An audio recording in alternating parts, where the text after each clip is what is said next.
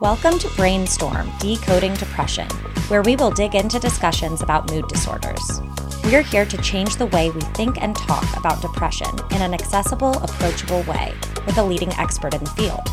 No topic is off limits. Coming to you from Dallas, Texas, this is Brainstorm.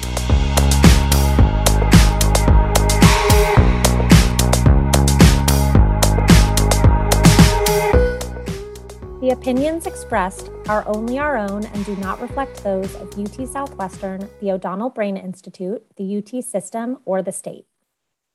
Hello, everyone. Thanks for listening to the Brainstorm Decoding Depression podcast. I'm Katherine Huff, here today with Dr. Manish Jha and Dr. Madhukar Trivedi. Today, we will be talking about psychedelics and mental health. Promising preliminary evidence for psilocybin in treating disorders such as tobacco use disorder, alcohol use disorder, depression, and anxiety suggest a pathway for treatment for certain mental health disorders. Dr. Madhukar Trivedi is the founding director of the CDRC. Manish Jha is a board certified psychiatrist and assistant professor at the CDRC. Dr. Jha, we are so excited to speak with you about this topic. Thanks for joining us. Can you tell us about your background when it comes to researching depression and what treatments you have studied? Thanks, Catherine. Uh, as you know, uh, working with Dr. Trivedi, we have focused on aspects of depression such as work productivity, non work related activity impairment, or symptoms such as irritability or anger attacks that are often ignored in treatment and management of depression. We have also focused on development of new treatments as well as better approaches of using the currently available treatments, which has been the topic of one of Dr. Trivedi's earlier podcasts. Specifically, the treatments that we have investigated include several trials uh, that led to the FDA approved indications of esketamine. I have also been involved with studies of ketamine for people with major depressive disorder, as well as a study comparing ketamine to ECT. That's very impressive. We're happy to have you with us. Now, Dr. Trivedi, there seems to be a renaissance of sorts in the interest being given to psychedelics, specifically psilocybin, to treat depression. How did we get here? Thank you, Catherine. I think we have to set ourselves up to understand that for the last 30 years, we have focused primarily on working in serotonin or epinephrine systems like Prozac and all of its other progeners what has happened in the last 10 years is we've really moved beyond that with several new treatment approaches like ketamine, S-ketamine, that work through a totally different method of, of treatment. We also now have TMS or transmagnetic stimulation, which actually works directly on stimulating st- circuits in the brain. There are also studies looking at synthetic hormones like uh, brexanolone, which is used for postpartum depression these things have given us an idea that we really need to be thinking beyond just the traditional serotonergic or norepinephrine agents. And in that light, I think there's now a very renewed interest in psilocybin and other psychedelic agents to study for depression, anxiety, and other things.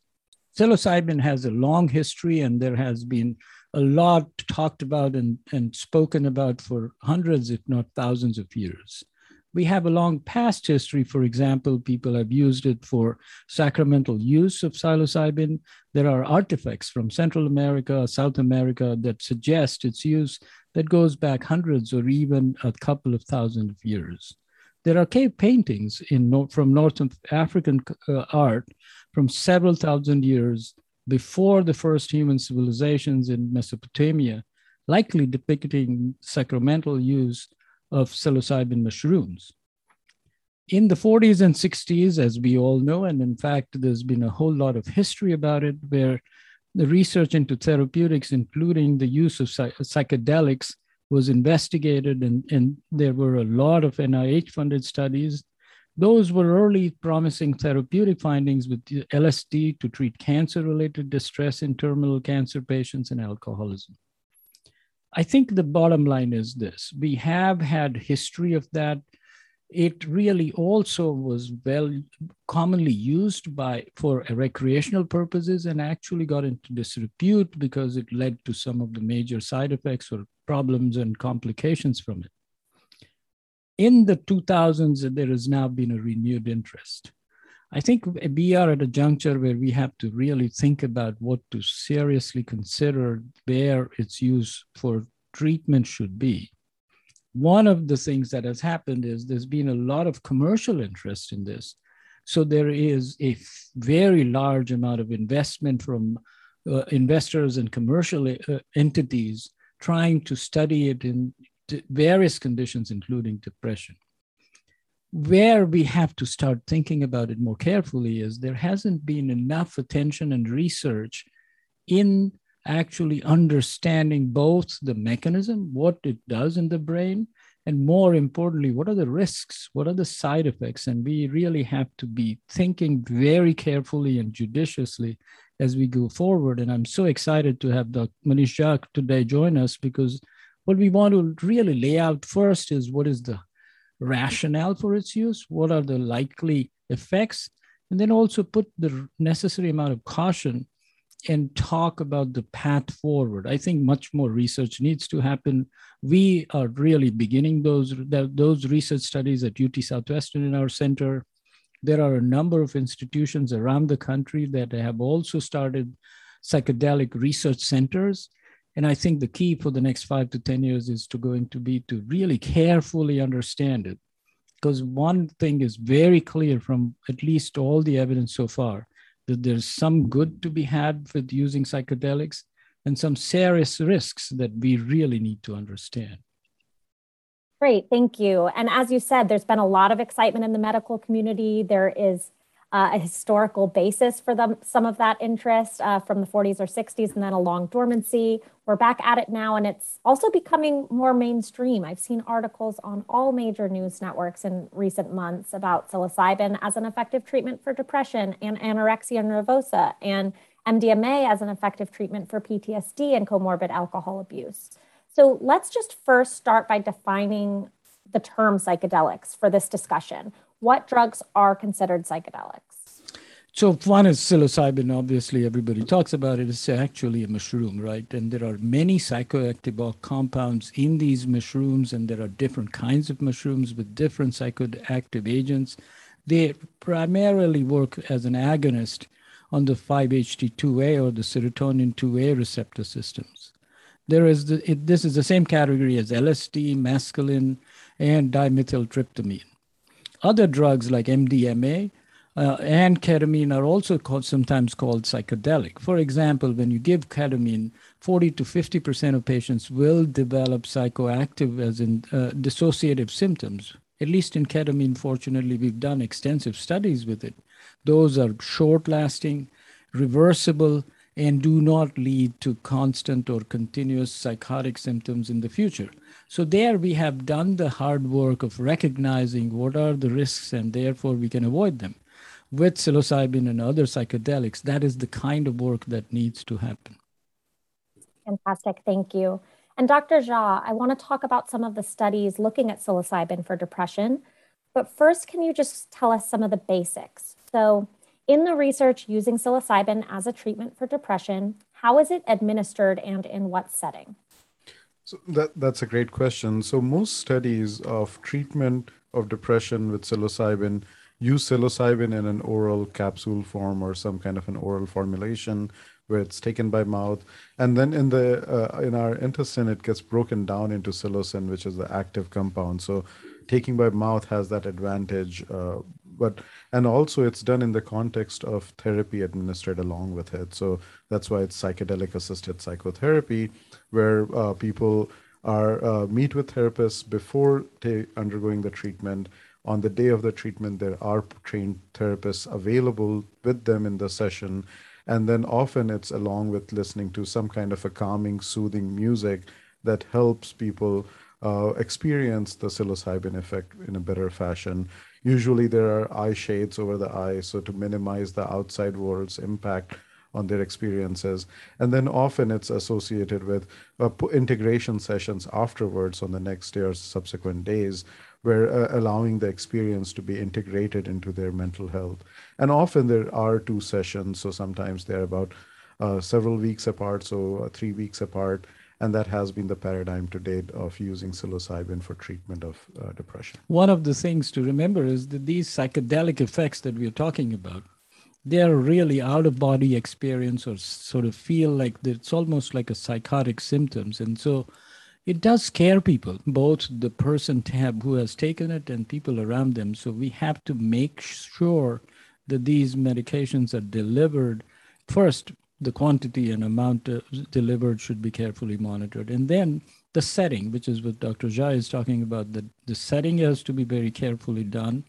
And in order to reduce that anxiety or at least that scary feeling people experience, psychotherapy and other forms of support are inbuilt when you do studies with psilocybin. Exactly. And as you just mentioned, I know that in some areas there is that pre-treatment period where the patient is evaluated they undergo sort of a training to get them ready for what they might experience which as you said could be something like anxiety but i know there are also reports of highly meaningful highly spiritual experiences as well and getting people comfortable with what that might look like. So can you walk us through sort of what the treatment protocol is like what the different levels and steps are so, uh, keeping in mind that most uh, of the work is within the realm of research studies so far, so it often starts with even like a careful screening. So, of the, all the people who go undergo the experience, we may screen 10 times more people to see if they would be appropriate for this or not. Then, part of that screening process extends into preparation for the treatment, where they come in and uh, they meet with uh, the members of the team to establish that relationship and then undergo an experience. And then, as Dr. Trivedi was saying that that experience has to be in a comfortable surrounding so that uh, during the acute experience, there is less sense of anxiety or worry or sort of feeling fearful that their uh, ego is uh, sort of dissolving away. More of the soothing and mystical experiences are enhanced. And then there is the follow up where the integration happens one key aspect of these studies have been the relatively like even though the experience of psilocybin could have been over a few weeks the follow-ups could extend for months at all which is the exciting aspect where improvements may last for six months nine months after a treatment which is really a paradigm shift for the kind of treatments we use currently for mental illnesses and what are the primary outcomes of the study? So, are they looking at reduction in symptoms or remission or tolerance or safety? So that's again a great question. So uh, when we are studying depression, we often do multiple assessments over time because we know the symptoms do change over time. And so often we would use like change over time. That tends to be one of the main outcomes. But also, as you said, remission and response, these are important aspects. Remission is when someone is no or minimal symptoms. So that often is also looked as one of the outcomes of improvement in depression. Response, we call is more than 50% improvement from baseline. So the studies so far have looked at all these. But again, these are, as Dr. Trivedi said, these are early days. So a key aspect of these studies have also been about safety and tolerability. So how well can people tolerate the psychedelic experience and it could vary from person to person so those are again in the early stages they're really important aspects of the studies being done right now i think again this re- reminds us we have to also remember that, that there is both the sort of reason to do it and also caution the reason is both depression for example those for whom the current treatments don't work is devastating it really affects their life significantly. So therefore, we have to look for more more uh, important treatment options. The caution is, as Dr. Jha is saying, this is still early days. So on that note, what have these studies been showing so far? Okay, so I mean, as we started, there has been a wealth of information about this, but there was that hiatus in the science where a lot of the use was sort of driven underground. And only in the past decade, there have been several high quality studies on the use of psychedelics for treatment of anxiety depression. So the early studies focused on uh, the distress associated with cancer and that was where uh, a very robust uh, improvement was seen in symptoms of depression and anxiety in uh, individuals who had cancer and uh, distress surrounding that. Then there were in within the past year there have been a couple of really important studies about psilocybin for treatment of depression. There was the study from Johns Hopkins group where their people had two psilocybin study and the control was a waitlist control. So people waited till they got, and it showed a big impact size. So effect size that uh, individuals who received psilocybin, they had a big improvement in their depressive symptoms. Within four weeks, over half of them had met the criteria of remission we just talked about, which is no to minimal symptoms. And the, the, it sort of like uh, set the template that uh, use of psilocybin was associated with great improvement in symptoms. Then uh, another study that was uh, published in the New England Journal of Medicine actually compared psilocybin with a conventional antidepressant escitalopram, which is a selective serotonin reuptake inhibitor, one of the more commonly prescribed antidepressant medication. And that study was set up a bit differently, where there were two arms in that study. One arm, individuals got a psychedelic dose of psilocybin with oral pill placebo. And in the other arm, people got a low dose, a really low dose of psilocybin, one milligram, along with escitalopram. And the primary outcome of that study, it was a small study, but it showed that psilocybin and uh, antidepressant had kind of similar efficacy on the primary outcome, but on a lot of secondary, when you said like what other outcomes do people measure on a lot of other outcomes, it seemed that psilocybin had was associated in six weeks was associated with greater improvements than a conventional antidepressant escitalopram. The related issue, people are also beginning to wonder how whether microdosing for this as well as other psychedelics may be a better option. We don't know the answer, but maybe give some idea of why would somebody think of that and what are where, what is the status currently? So, uh, microdosing is the use of a medication or a psychedelic compound that is uh, 10 to 20 fold lower dose so really small amounts as compared to the psychedelic experience. And really uh, the there uh, the paradigm tends to be more common use so maybe several times a week that sort of microdosing paradigm that it's not leading to the psychedelic experience but people take it and then sort of utilize it in their day-to-day uh, life and integrating those experiences. Now uh, it i think uh, again here the practice or use uh, far outpaces what the science is there. so uh, I have heard you say often that there may be more publications on something than actually patients undergoing rigorous research study. And that uh, unfortunately happens with microdosing also, that evidence is limited. But I think the challenges are that we haven't yet formulated a clear paradigm where we can study it and effectively get to where uh, these outcomes could be systematically studied. Thank you for that explanation. So, as we get into more research um, about the potential phenotypes or subtypes of depression, there has been indication that different treatments can be more successful for different people that have different clinical presentations and neurobiological aspects of their depression. Is this something that's going to be looked at with psychedelics, or has the research shown improvements across the board? So that's again a great question. Uh, you know, one of the earlier podcasts, Dr. Trivedi talks about the precision psychiatry, and work from our center has also shown that certain uh, pathophysiological mechanisms like systemic inflammation may help us choose one type of antidepressant versus another. Unfortunately, that's not really where the science is with psychedelics right now, because again, even the most impactful uh, randomized controlled trial had four, less than 30 people in each arm. So, uh, and we know that depression or major depressive disorder is a fairly heterogeneous disease. So uh, to understand the subgroup effect is really limited there. And the other aspect is that while very promising, we are seeing yet again that remission rates are between 50 to 60 percent. So that means about maybe one in two person may not improve with it. So uh, applying some of those uh, precision uh, approaches to identify people who are more likely to improve with this can help advance the science even further. So really, and uh, that is recognized by people who are doing research now that it involves assessment of biological markers so that we can find the right people for whom the use of a psychedelic assisted psychotherapy is the right treatment. But I think you raised the most important thing that we want the listeners to go over with. There is clearly a lot of excitement because there is a big need. On the other hand, there's an urgent need for us to do the research and the hard work of trying to actually understand this, both in terms of its direct effect and side effects and risks. And as you've just mentioned, we have to start beginning to incorporate the idea of understanding the biological markers associated with it so that we give this treatment when it's out only to the right people and not to, for people who don't benefit from it. And that work needs to happen and needs to happen urgently. Otherwise, we will be much farther ahead with treatments that we don't understand. And that is what really does a big disservice to our patients. Yes, definitely.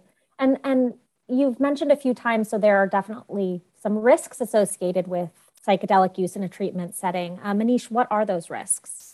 So uh, definitely, uh, they can. We have to carefully identify people that they don't have an underlying psychotic disorder. So we know that some uh, sometimes psycho psychotic symptoms can happen as part of depression, can happen as part of bipolar disorder, or individuals may have a primary psychotic disorder. So we have to be careful when using these kind of uh, substances in those individuals.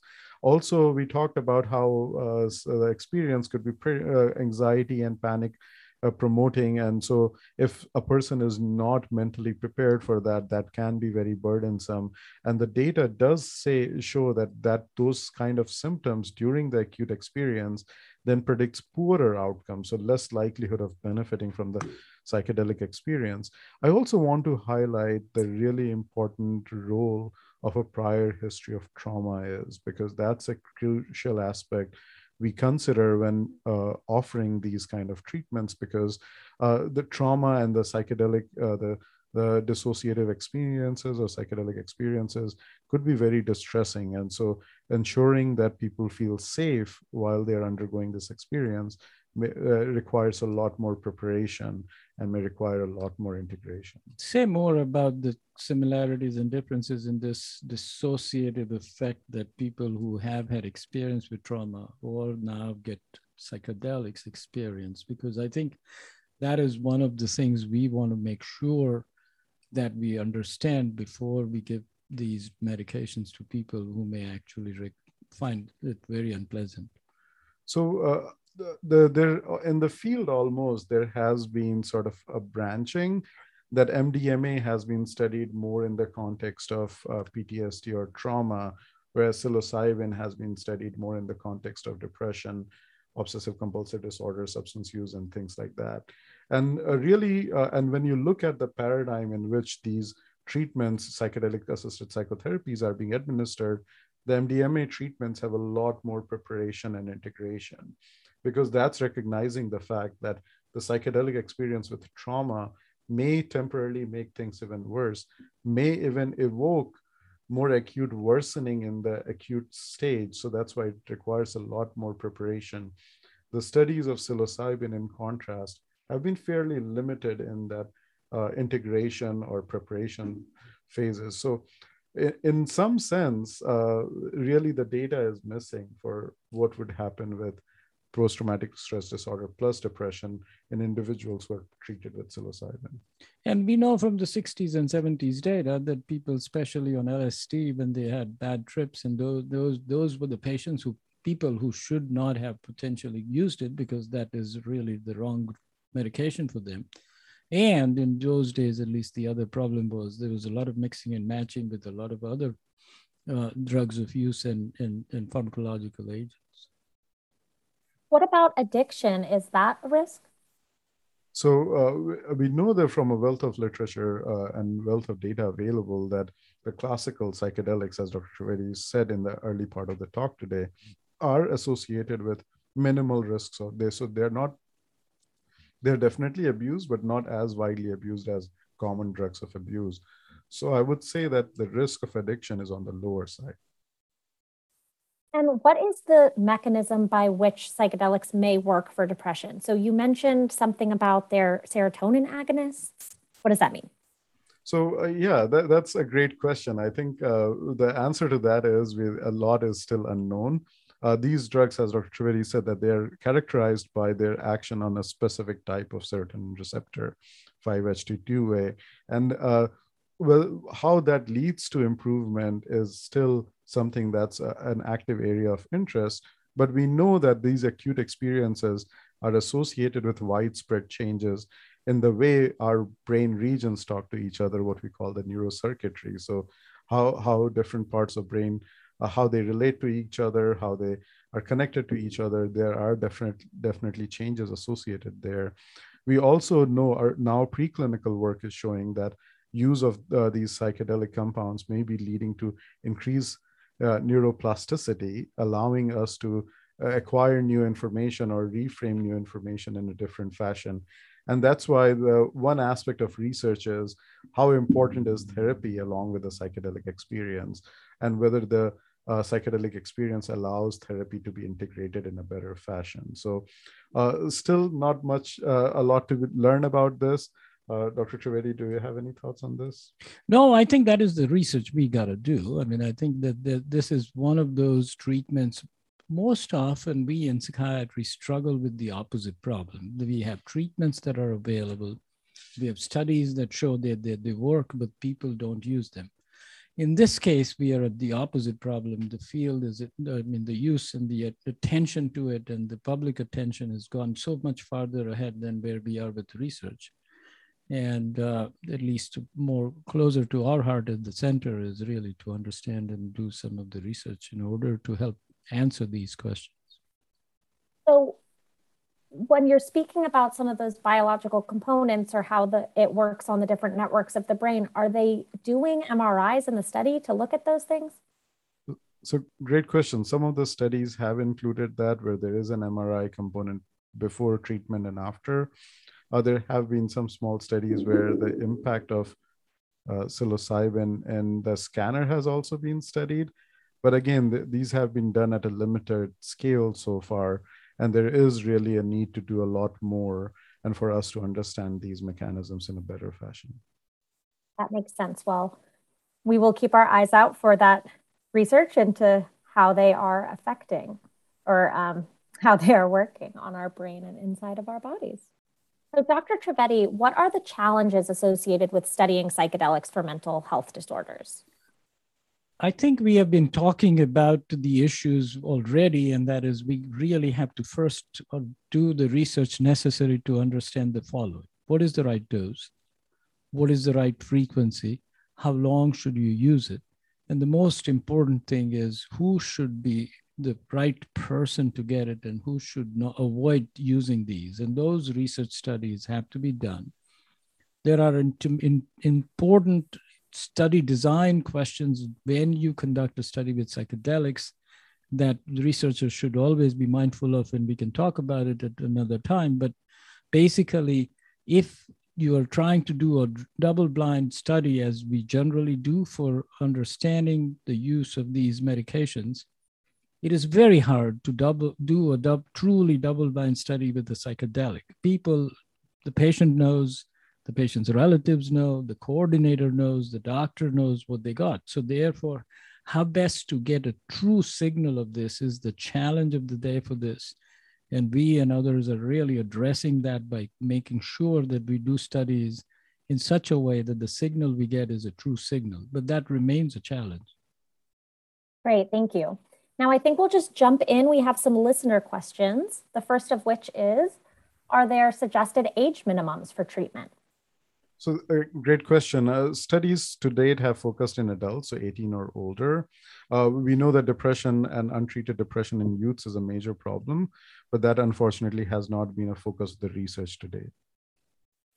How do you approach a patient who has previous experience with psychedelics? How would that affect the approach to treatment or outcomes, or are they just excluded from the studies? So uh, they may be included early on because they we would be more likely safe and tolerable. But as Dr. Trivedi said, blinding becomes a major concern. So if they have experienced psychedelics before, uh, receiving a placebo or a similar comparator compound would not be blinded enough. So that that becomes a major uh, research challenge for us to consider. Hmm, that makes sense. So there's interest across a variety of agents like psilocybin and LSD, MDMA, ketamine, although those aren't classic psychedelics. For the sake of this question, we will include them. Have there been any studies that combine the use of psychedelic agents either at the same time or over different weeks? Um, would that be effective or would you ever only focus on one? So the simple answer is no. There haven't been studies to understand this mix and match. I think uh, in science we start with the first step. So to first understand what they do, what the mechanism is, what impact they have, before we go on to the next step of trying to combine and mix and match uh, uh any of these compounds. So Dr. Trivedi, did you have any thoughts on this? No, I think the way to think about it is exciting times. This is one set of new treatments that we should study. First, understand them individually, then study them together. And as a follow up to that, if one type does not improve symptoms, would there ever be a reason to move to another once we potentially have the, the data to show that it, they are individually effective? yeah uh, we know like uh, at least in psychiatry right now till we have the precision psychiatry approaches it's a trial and error process and i would plug dr trivedi's work on measurement based care here because once we use measurements to make sure a treatment hasn't worked then we can move on to an alternate treatment option and that would apply here also and that is true for most medical illnesses so for somebody who has rheumatoid arthritis or, or heart hypertension they may have to move from one treatment to the other if the first doesn't work. So that is really what is likely to happen. Well, I am very interested in learning more. You'll have to keep us updated on the future studies that are coming out and the progress being made in that field. Thank you both again so much for talking to us today. Um, Dr. Jha, do you want to let people know where they can uh, find your research or contact you?